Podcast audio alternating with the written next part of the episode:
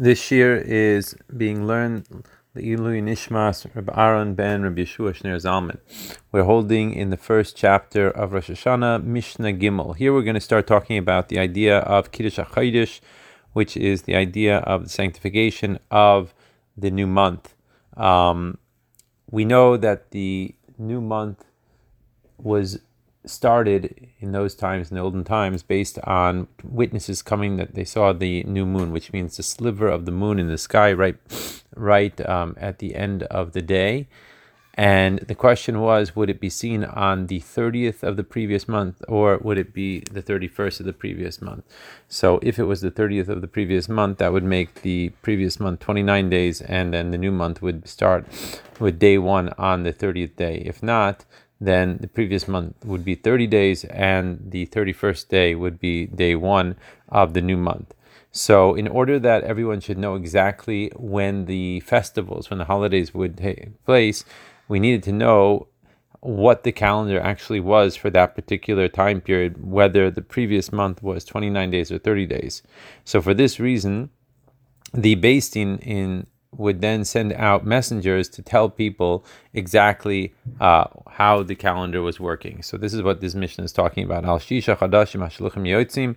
Six months of the year, the Beis Din would send out uh, shluchim would send out messengers to places that are further away in order to tell them when Rosh Chodesh actually was. Al Nisan Pesach on the month of Nisan in order that people should know exactly when Pesach falls out. Falls out. Pesach we know is on the 15th of the month. Al Av Mipnei Tainis, an Av for the fast of Tisha B'Av. Then we say Al El Mipnei Rosh Hashanah, for El for Rosh Hashanah.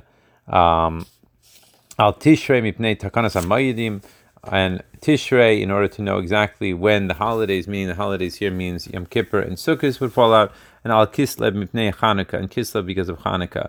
Al Adar Mipnei Purim, Adar uh, for Purim, V'kishahaya Beis Kayam, Yotzim af al iyar mipnei Pesach.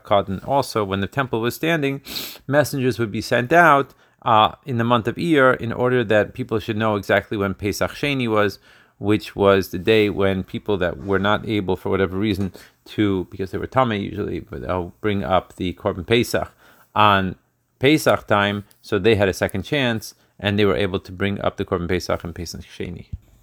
Mishnah Dalid.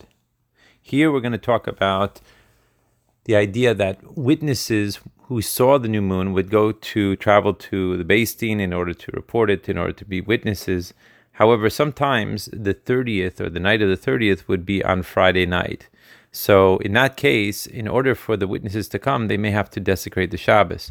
So the question comes out: Are they allowed? So according to Torah, we say they are allowed to come and de- desecrate the Shabbos.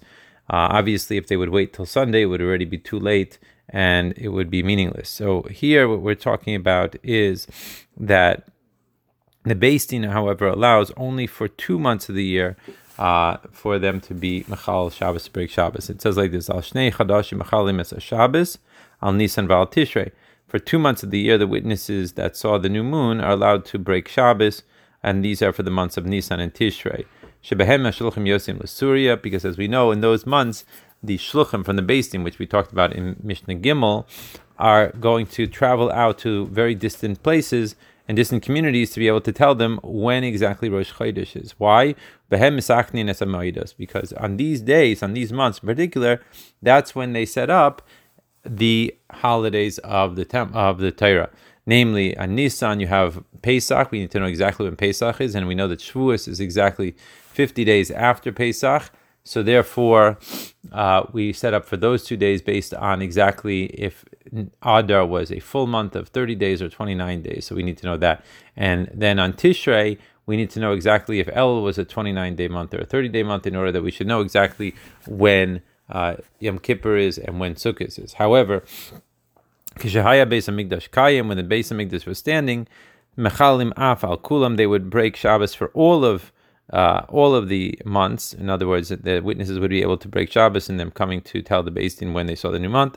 Why mipnei takanas Korban? Because we know that it is a biblical obligation to bring a musaf offering on Rosh Chodesh, and so therefore, based on that fact, uh, they would be allowed to break Shabbos in order to come and to tell the Beis Din that that particular day was in fact the day that they saw the new moon.